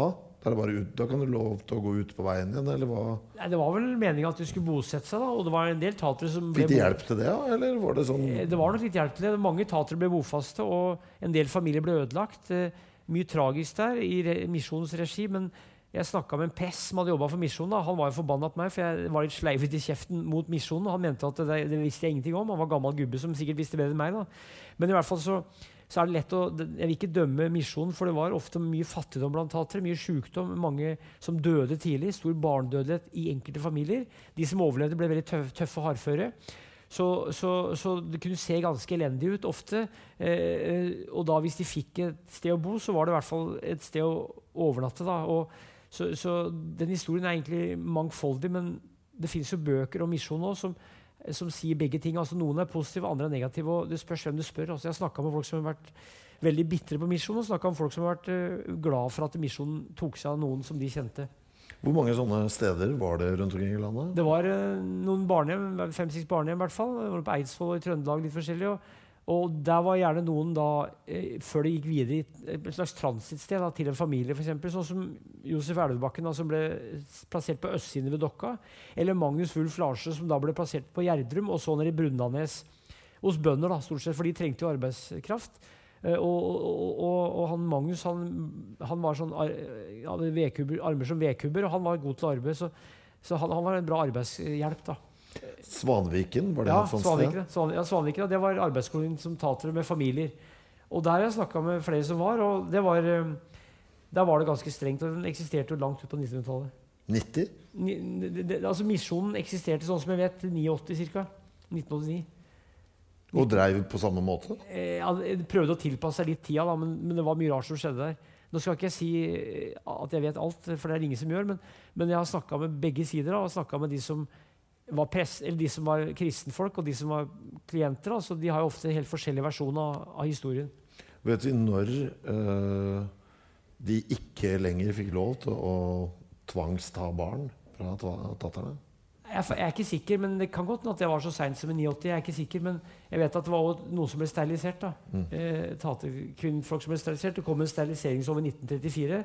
Eh, det var flere land, så det var en sånn trend i Europa. og Den kom i 34, og, og da ble noen taterkvinnfolk sterilisert da, eh, fram mot 70-tallet. Eh, jeg tror kanskje siste var i 77. Jeg vet ikke, men det er litt usikkert. Jeg skriver rapporter om det her òg. Ja. Etter hvert er det ganske undersøkt ganske mye om det.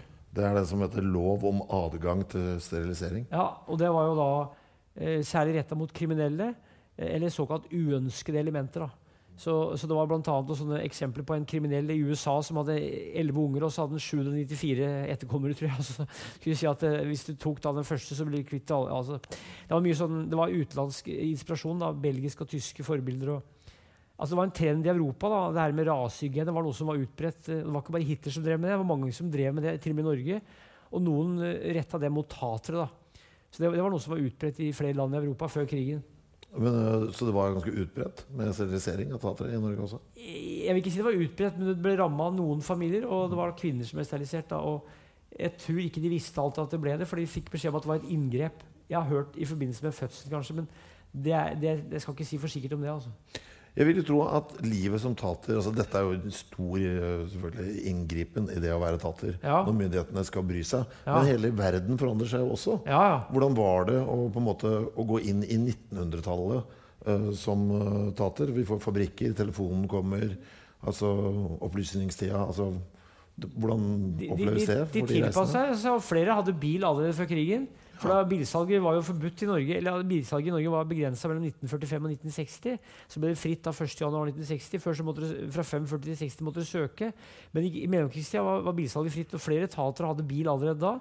Eh, så de tilpassa seg. og Under krigen så var det mange etater som, noen som dro til Sverige, mange som holdt seg i ro, for da var det skummelt å reise rundt. Eh, og de, de, begynte da etter krigen å kjøpe opp antikviteter eller gammelt. For da var det mange som pælma i Gerhardsen-tida. Sosialdemokratiet var det mange som pælma alt det gamle rælet de hadde stående i huset. antikviteter. Tatra kjøpte ofte og solgte og tjente penger. Mange drev med hest og begynte med trav, f.eks. Så de klarte å tilpasse seg da, og begynte å kjøre bil og være blikkenslagere. Så det var det at de hele tida har klart, de som definerer seg som tatra, har klart å tilpasse seg og klarer det fortsatt. Eh, så de, de, de, har vært flinke til det. Og så Noen gled inn i storsamfunnet, mens andre da fortsatte å leve sånn som de gjorde, men på en moderne variant. Og, så det er mange varianter. altså. Det er vanskeligere å reise et kjempestort følge i bil, tenker jeg, enn med hest. Ja, det spørs altså, åssen bil du har, da. ja, er, er det minibuss, liksom? Ja, ja nei, altså, det var store, De hadde gjerne store biler, og gjerne et følge. da. Uh, tatere uh, og til dels sigøynere har hatt en tendens til å ha store, fine biler og flere biler sammen. Eh, men biler kom på 60-tallet, og hest, de fikk forbud mot hest i 1951. Da ble det forbudt for tater å ha hest. og det var jo... Fra hvem? Altså fra myndighetene? myndighetene ja, de, de forbød de å ha hest. For de solgte jo hester, og de drev og de mente at tatere tvangs... Eller eh, altså, fora de hestene dårlig. Da. Det, det var jo sånn argument. Men da fikk de ikke lov til å ha hest. Men noen fortsatte å ha hest, noen brøt jo regla. Og noen begynte da å gå, noen begynte å sparke om vinteren. Noen kjørte hest og slede om vinteren, og andre fikk seg biler. da. Så de klarte å tilpasse seg den nye tida. Men hesteforbud i 51 var hardt for mange tatere. Men jeg har snakka med folk som har, har, kjørt hest, eller i hvert fall som har møtt hest etter 51. Så det var ikke alle som altså I de øvrige bygder så kunne du bryte regler og sånn uten at det ble tatt ofte. Men altså, det er et forbud for tatere å ha hest ja, 51. i 51. Ja. Da må du ha ganske, myndighetene ha ganske god oversikt over hvem de regner som tater og ikke. De hadde tatermanntall som, som gikk tilbake til 1845. Men Hva er klassifiseringen? Hva er det de mener no, dette gjør deg til tater? Da var det at du hadde reist i 1845, at du var på reisefot da. og hvis du da... Bare har slekt etter de, liksom? Ja, tellinga i 1894 som jeg har gått gjennom sjøl, så ser du at her er det flere slekter som har begynt å reise etter 1845. Du kan se det på navn, du kan se hvor de kommer fra. Noen er bofaste, såkalte småvandringer kanskje. Eller mjøltravere, som de blir kalt. da. Eh, mens andre er mer sånne storvandringer. Eh, ekte tatere, som blir kalt. Så, så, så, så det, det, er en sånn flytende, flytende Det må jo være en skjønnsvurdering da, fra myndighetene? Ja, så klart. Så klart det er jo det. Og, og, og det fins eksempler på at prestekjerringer har blitt med tatere. For som, presten, som tater sa, det er ikke sikkert det var like moro å være prestekjerring, og presten var ofte en rundbrenner. så, så, uten at det straffa seg for han. da. Så, så, det er masse, Hvis du går til de ulike slektene, så ser du det at noen har kanskje mer rent tateropphav, mens andre har da tilsig fra de bofaste eh, av ulike årsaker. Eh, så, så, så det, det, er veldig, også for eksempel Altingene. Det ble sagt at det var en, en hollender som het Jan, har jeg lest, da, som, som kunne allting. Derav navnet Alting. Altså etterkommeren ble ikke Altingene. Så, så, så, så det, er, eh, og I den tellinga i 1862 så står det veldig sånn beskriver hvor, hvor, de kommer fra, hvor de tror de kommer fra. Og da er det jo muntlige historier som, som, er, som er, kilden. Altså det er ofte usikkert hva som er riktig. Selv om det er skrevet og dokumentert, så er det usikkert om det som er sagt, i utgangspunktet er sant. da. Det er ganske røft altså, at du kan få beskjed om at du får ikke lov til å ha hest i 1951 pga. noe som skjedde for 100 år tidligere. Liksom, en annen telling. Ja, ja. og, og, det var jo eh, Og at tatere solgte hest. da, så det var jo eh, det var en tater som skal ha solgt 7000 hester. Han hadde 30 000 på seg under krigen. Det var oppe i Trøndelag, tror jeg. En sånn stortater. Så mange av de hadde, en del av de hadde penger. Eh, for det var mye penger å tjene på hest. Men det er klart i 51 så, så, så, så ble det også mindre hester i trafikken. da. Det var mer biler for hvert eneste år. Men, men da tok de fra Tatra og muligheten til å drive med ja, heste... Altså, det var ikke så mye kastrering da, men det var jo fortsatt å drive og Sjuke hester fantes fortsatt. De kunne fortsatt tjene penger på hest i 51. Men uh, taterlivet, det er, altså, det er slektsbasert? Er ja. liksom, hvordan er det organisert? Er det liksom klansaktig? Nei, det er vel en høv, ikke høvding, da, men den eldste personen er kanskje sånn som Store-Johan, som døde i 1946, som ble 100, kanskje 102 år, hadde masse unger og masse barnebarn. Han var en sånn høvdingskikkelse. Og de som kom etter han, sa de var av Store-Johan-folket, og da visste hvem de kom fra.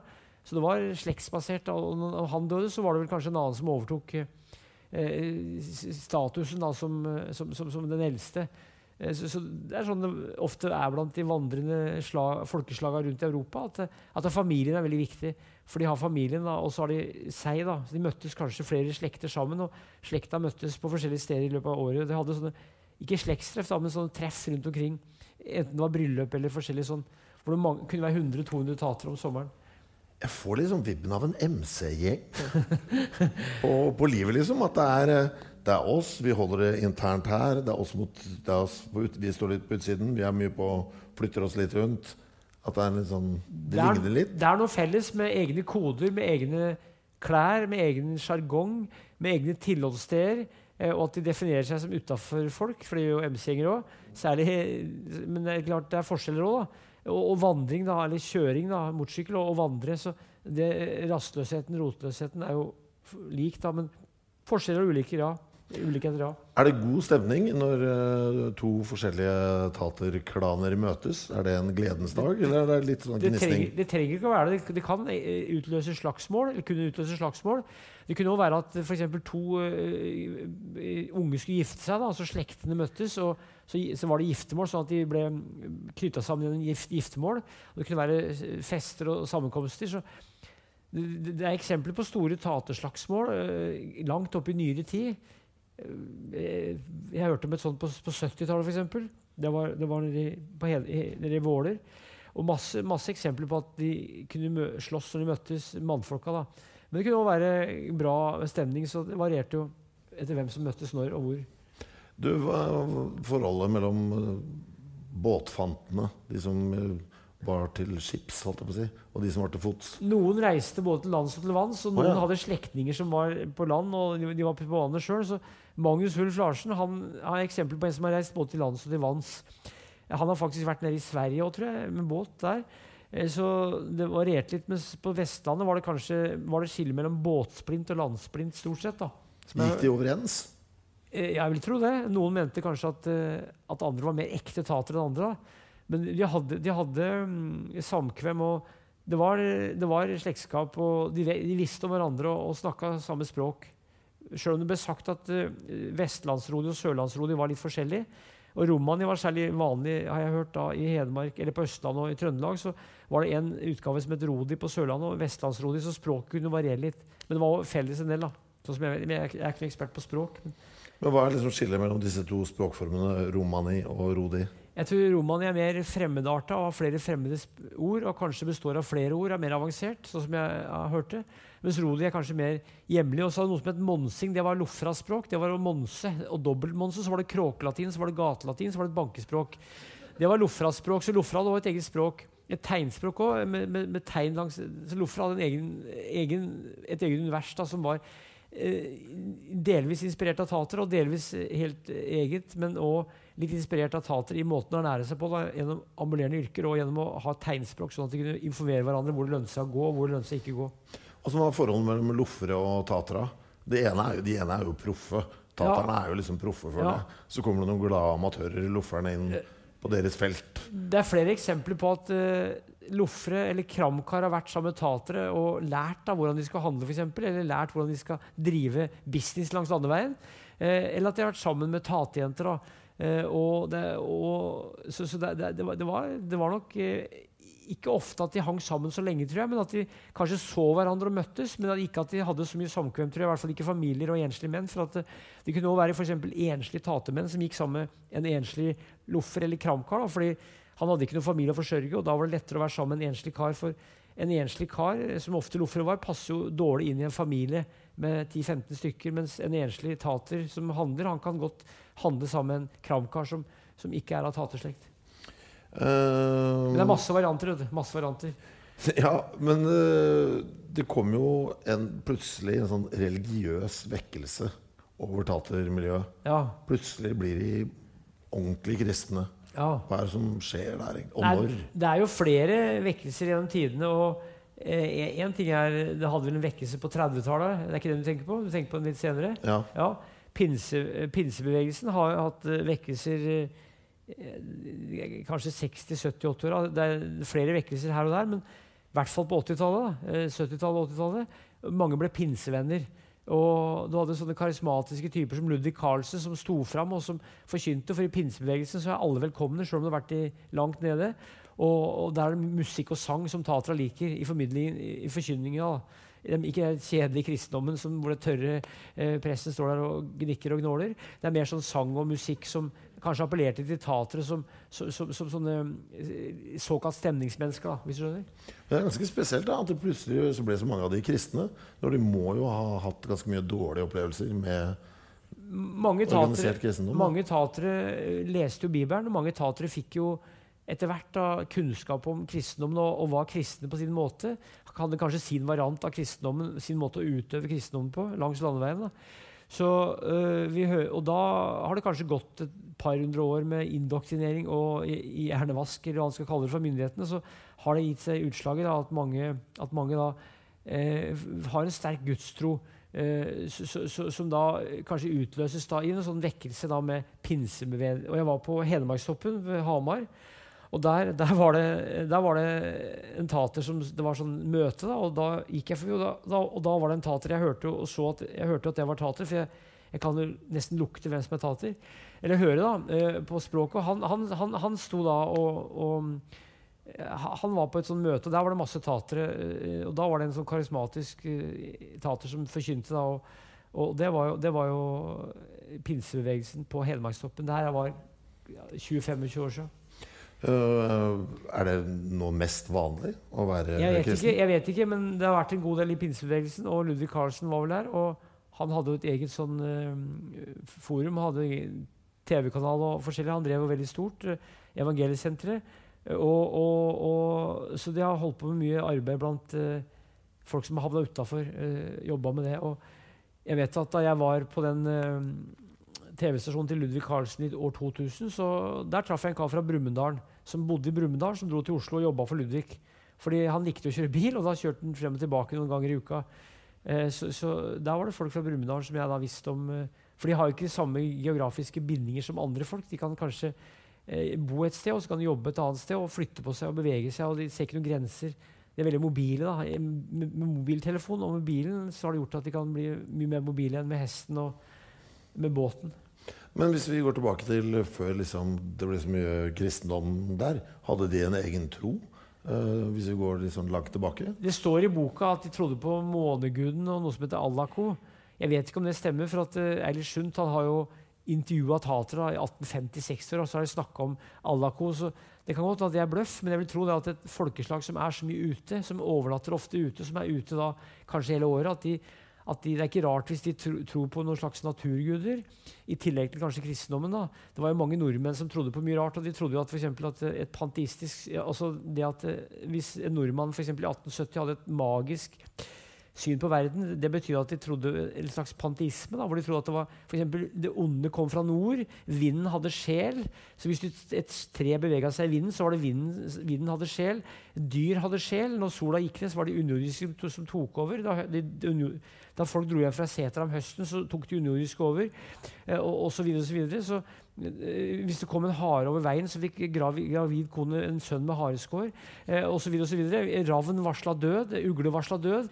Hvis tatere hadde eh, sånne trosforestillinger, så, så, var de mer som andre nordmenn, men de hadde sin variant. da, hvis du skjønner. Det er veldig mye som har eksistert av trosforestillinger i tillegg til kristendommen, da, som også var en del av eh, overtroen. Da. For du kunne blande en sånn eh, lapskaus av folketro og kristendom og lokal folketro og kanskje da individuell tatertro. jeg vet ikke, men Masse sånne varianter. Jeg er jo folkemediansk og har studert her og vet at dess mer jeg lærer, dess mer skjønner jeg at jeg kan egentlig ikke noe om det. Men det var masse varianter av forskjellige troer rundt om i landet. Hvor mye vil du si at taterne har forma Norge sånn som det er i dag? De har hatt gitt mange impulser gjennom håndverk, eh, eventyr, sagn, eh, tradisjoner, rykter, eh, musikk eh, hånd, ja, Det er vanskelig å si hvor mye, men de har nedfelt seg i kulturhistorien. Og boka mi er jo et bevis på det. Hvor, hvor du ser hvordan jeg har henta fram tatere i kulturhistorien. Asbjørnsen og Moe. Asbjørnsen skrev jo et eventyr, 'En signekjerring'. Signe er da også Eh, det er da også, kunne være også å gjøre frisk, f.eks. Signekjerring kunne gjøre noen frisk. Det, altså, det, var mange, det var flere eventyr om tatere. Altså, det er en del av folkloren. da. særlig. Og deler fra flere håndverkstradisjoner også som er sterkt prega av tatere gjennom historien. Men uh, du snakka jo litt om nåtid, nå som Ja. mobilene har, Ja. har kommet og sånn. Altså, er det et aktivt vil, fremdeles der jeg vil tro det. Og jeg snakka med en kar på Hedmarken som var i en begravelse for seks-sju år siden. Han sa det at eh, han var en av de få som var ikke-tater der. Det var 100 stykker, sa han. Og de fleste var tatere, for han var i, var i en taterbegravelse på Hedmarken. Så de holder sammen. eh, bestemte slekter særlig. Noen har brutt med tatermiljøet. Jeg har intervjua to brødre, og han ene sa 'jeg er ikke tater, men broren min er tater'. Eh, mens andre har veldig sterk tilknytning til tatere. Så det varierer etter hvem du spør. Eh, så, så jeg har ikke noe svar på det. Og, og hvis, jeg, hvis jeg sier noe, så er det alltid noen som er uenig. Men hva er tatermiljøet i dag? For det, dette er ikke noe synlig lenger. I gamle dager så var jo dette noe som var synlig. Det kom til gården, plutselig var det liv og røre. Nå- Hva er det nå? Nei, det var jo da, som, jeg, som vi sa, en gubbe med hatten på snei og en kone med søljer og fint skjørt. Nei, I dag så er det håndverkere, det er forskjellige yrkesgrupper, de som lever tradisjonelt, da, som tilpasser seg moderne tid. Så det er altså en, en ny variant av Men Er det reising fremdeles? Det er reising med bil, ja. ja selvsagt. Og jeg jobba som lærer i 1993 på, i Brumunddal. Der var det en taterfamilie som fikk lov til å ta unga ut av skolen i mai for å reise. Faren var blikkenslager, tror jeg. De reiste da fra mai til september. Eh, og, og det, men det er jo 28 år siden, da, men fortsatt er det en del som reiser. og jeg vet ikke om så mange eh, som reiser um, altså, det er fortsatt, Hvis du drar på markedet, det er fortsatt tatere. så De lever på sin måte. Noen er malere, noen er blikkenslagere, driver med håndverk, noen er taktekkere. Det er forskjellige måter å drive de gamle yrkene eller nye yrker i en variant som passer i vår tid, med, med motorisert ferdsel og med mobiltelefon. Men er det mer basebasert? da? At man har et fast hjem, og så er det ut og gjøre De fleste, Jobber. har, de fleste har det. Jeg vil tro at de, nesten alle har det. Så, så, jeg har snakka med tatere senest i fjor, jeg, som, som reiser rundt og handler. og Ei dame og hun, hun holdt på på gamlemåten, men har, bor så klart fast i et hus. Men, men drar rundt og selger. Og, og hun var veldig, veldig sånn opptatt av den tradisjonen og flink til å ta vare på den tradisjonen på sin måte. Men uh, tror dere kommer til å overleve? Språk, f.eks. Brukes det ennå? Jeg det- tror det vil overleve, ja. For at eh, det er jo blitt samla inn, lagd ordlister. Og jeg vet ikke om alle språk forandrer seg gjennom tiden, tida. Og taterspråket har vel kanskje forandra seg, men jeg tror det vil overleve bl.a. fordi det har vært en sånn oppreisning i Europa eh, hos en del sånne reisende folk. Eh, så, og det har vært en markeringer med myndighetene. De har sagt unnskyld for en del ting. og sånn, så det vil nok overleve med de nye varianter, akkurat som den norske kulturen. Den er jo i stadig forandring. Språket er i forandring. Alt forandrer seg. Pantarei, alt flyter. Så, sånn er det òg med tatekulturen. Men felles er da at det er reising og vandring. Og at eh, de har den bakgrunnen da, med den tradisjonen som går til, langt tilbake, uansett hvor de kom fra. For det som sagt, jeg kan ikke si noe sikkert om det, men det finnes jo gentester i dag som kan kanskje avgjøre det. Da, men jeg skal ikke si at jeg vet alt om det. Kan jeg bli tater? ja, men Er det mulig? Kan jeg liksom Hvis du fant en dame som var tater, kanskje du kunne prøve hardt. Du, jo, du har jo talent sikkert til det, du. men, er det, men er det nok? Hvis jeg blir sammen med en som er tater, så blir jeg, er jeg dermed da det, Hvordan fungerer dette i jeg tror egentlig ikke det, men hvis du i gamle dager ble forelska i ei taterjente og begynte å reise og gå sammen med henne, og du reiste kanskje i 30-40 år, så vil du kanskje ikke bli tater, men ha en slags taterstatus. Men jeg tror ikke det er så lett å bli tater. Det spørs hvem du spør. Mm. For at, eh, nå spør du meg, da. Men, eh, men eh, jeg, du spør, jeg tenker. Nei, men altså Jeg, jeg, tror ikke det. altså Akkurat som kan du bli, kan du bli det, det, det er litt vanskelig å svare på. Altså. De har organisert seg og alt mulig nå etter hvert. Er Det det fins flere organisasjoner. Ja. Og jeg hadde mye kontakt med en som het Leif Bodin Larsen, roman i Folkets Landsforening, som jeg, da jeg skrev boka. Han snakka jeg mye med. Han, han solgte klær. Han hadde en buss og reiste rundt og solgte klær. Og bodde i bussen og, og solgte klær i Oslo, blant annet. Han drev ambulerende salg da på 90-tallet. Jeg snakka mest med han. Uh, men nå er det vel mer Det er mer stolthet. Altså, man tør å si det høyt og tydelig nå. At man er tater. Det er jo ikke, jeg opplever iallfall ikke jeg det som et skjellsord eh, lenger. Jeg bruker ordet tater i boka, for at eh, noen sier reisende eller resende. eh, det reisende folket. Jeg bruker ordet tater bevisst. men, men, men, men jeg tror nå at mange syns det er morsomt, det er artig og spennende å ha en tater i, blant forfedre. Jeg snakka med en kar han som er 109 år. Han sa jo det at han visste om noen oppe i Veldre. Da. Han var jo fra Veldre. som var tater, Det var en, to tatere, eller en eller to tatere som var gift med en bonde. Og det her var jo, Han fortalte jo det her i 2007. Da var han 107 år. Så spurte jeg ja, når var det. Nei, jeg vil ikke si det, sa han, for det har skjedd så nylig. sa han. Når var det 18-90-åra? Sånn. For han var det ganske nylig. Eh, men, men, men, altså, nå er det mindre, mindre negativt. Og, og hvis jeg holder foredrag I morgen skal jeg holde foredrag om tatere på Romerike og på Sørumsand for noen pensjonister. Og da er det helt sikkert noen som kommer opp etterpå som driver med slektsforskning, som kanskje har en tater i slekta, eller som de tror er tater. Så det er mange som syns det er morsomt i dag, spennende. og og, og tatere sier jo ofte at nå er det nordmenn som blir tatere, for de reiser på sommeren. akkurat som vi har gjort, så drar nordmenn eh, rundt med, med campingvogn og bil og telt. Så da, de har blitt som, vi har blitt litt mer sånn rastløse. Da. Ja, det er akkurat noe med det. Nå er det jo bobiler overalt ja. og, og, campingplasser overalt. Ja. Liksom, jeg føler at uh, det er en veldig glidende overgang nå. Det er det. Ja. så, så, så, så Eh, og En grunn til at det var lettere å for få øye på tater i 1961, var at det da fantes det få grupper i Norge som var fremmede. Det var Få innvandrere, få flyktninger. Du hadde tatere, du hadde kanskje noen samer, du hadde kanskje noen finner i Finnskogen, du hadde kanskje noen eh, kvener, eh, hjemlige kvener oppe i Nord-Norge. Så tatere var synlige da i hverdagen, både gjennom klær og måten de levde på, måten de reiste på. Og i dag så er det jo så er det jo eh, populært å, å, være annerledes. Altså, det er jo en hard kamp å være annerledes ofte. Eh, så, de, så, det, ja, du vet, så det, verden forandrer seg. Du, Vi uh, må snakke litt om eh, neste rekommandert. Du skal snart av gårde og selge enda flere bøker. Altfor billig rett rundt hjørnet her, Tor. Eh, det, blir, det er ikke så lenge til. Det er mandag 27.9. Da skal det handle om grisen her på Rekommandert. Var de innenfor, Jobba de innenfor grisefaget også? Det er eksempler på at tater har uh, drept griser. For, uh, for uh, det er en historie i boka en dame som ga en selsnepe til en gris. Selsnepe er sånn giftig urt som vokser opp i sel i Gudbrandsdalen. Okay. For hun hadde ikke fått, hadde, Bonden hadde sagt nei til noe, så ga hun selsnepe til grisen. Så styrta grisen, og så sa hun, hun ga en forbannelse på gården. Og da, ja, selsnepe, så gri, men, men noen få følger reiste om med gris. da men de kunne drepe gris eller, eller, eller slakte gris eller ha gris. Du spiser gris? Ja, julaften. Bare julaften? Ja. Ikke ellers? Skinkesteik. Ja, men Det er det eneste gangen i året du spiser gris? Nei, jeg spiser gris ellers òg, men da spiser vi skinkesteik. Det er sånn tradisjon oppe i Brumunddal å spise skinkesteik. Det vi skal gjøre uh, 27.9, er at vi får besøk av journalist og historiker Kristoffer Hatteland Endresen som har gått såpass grundig til verks i sin søken etter grisens vesen og mysterier at han røkta et eh, helt eh, grisekull fra fødsel til slakt og skrev bok om det, eh, som heter 'Litt som oss en fortelling om grisen'. Og da blir det en lang prat her på Union om relasjonen mellom menneske og gris opp gjennom årene og i forskjellige kulturer.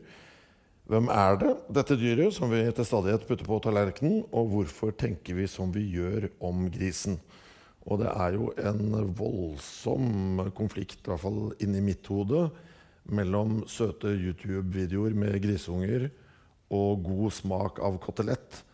Eh, det er et regnskap som jeg eh, emosjonelt og samvittighetsmessig ikke får til å gå opp. Så det må vi snakke om. Eh, jeg føler at det er mye på spill for meg sjøl og min egen handel på Meny når vi møtes her om eh, to uker. Det er meget spesielt altså, hvordan vi behandler grisen og har gjort det opp igjennom. En stor applaus til Tor Gotaas.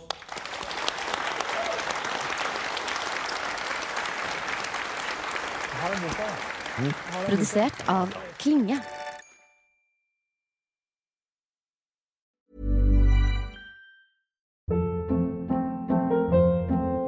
Hold up. What was that? Boring. No flavor. That was as bad as those leftovers you ate all week. Kiki Palmer here, and it's time to say hello to something fresh and guilt-free. Hello Fresh. Jazz up dinner with pecan-crusted chicken or garlic butter shrimp scampi. Now that's music to my mouth. Hello Fresh. Let's get this dinner party started. Discover all the delicious possibilities at hellofresh.com.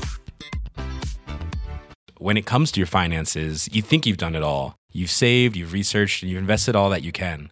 Now it's time to take those investments to the next level by using the brand behind every great investor, Yahoo Finance. As America's number one finance destination, Yahoo Finance has everything you need, whether you're a seasoned trader or just dipping your toes into the market. Join the millions of investors who trust Yahoo Finance to guide them on their financial journey. For comprehensive financial news and analysis, visit yahoofinance.com, the number one financial destination, yahoofinance.com. It's the Kia Summer Sticker Sales Event, so give your friends something to look at. like a B&B with an ocean view, an endless field of wildflowers, or a sunset that needs no filter. Make this a summer to share and save with a capable Kia SUV or powerful sedan. See your local Kia dealer or visit kia.com to learn more. Kia, movement that inspires. Call 800 334 Kia for details. Always drive safely. Sale applies to purchase of specially tagged 2024 vehicles only. Quantities are limited. Must take delivery by 7824.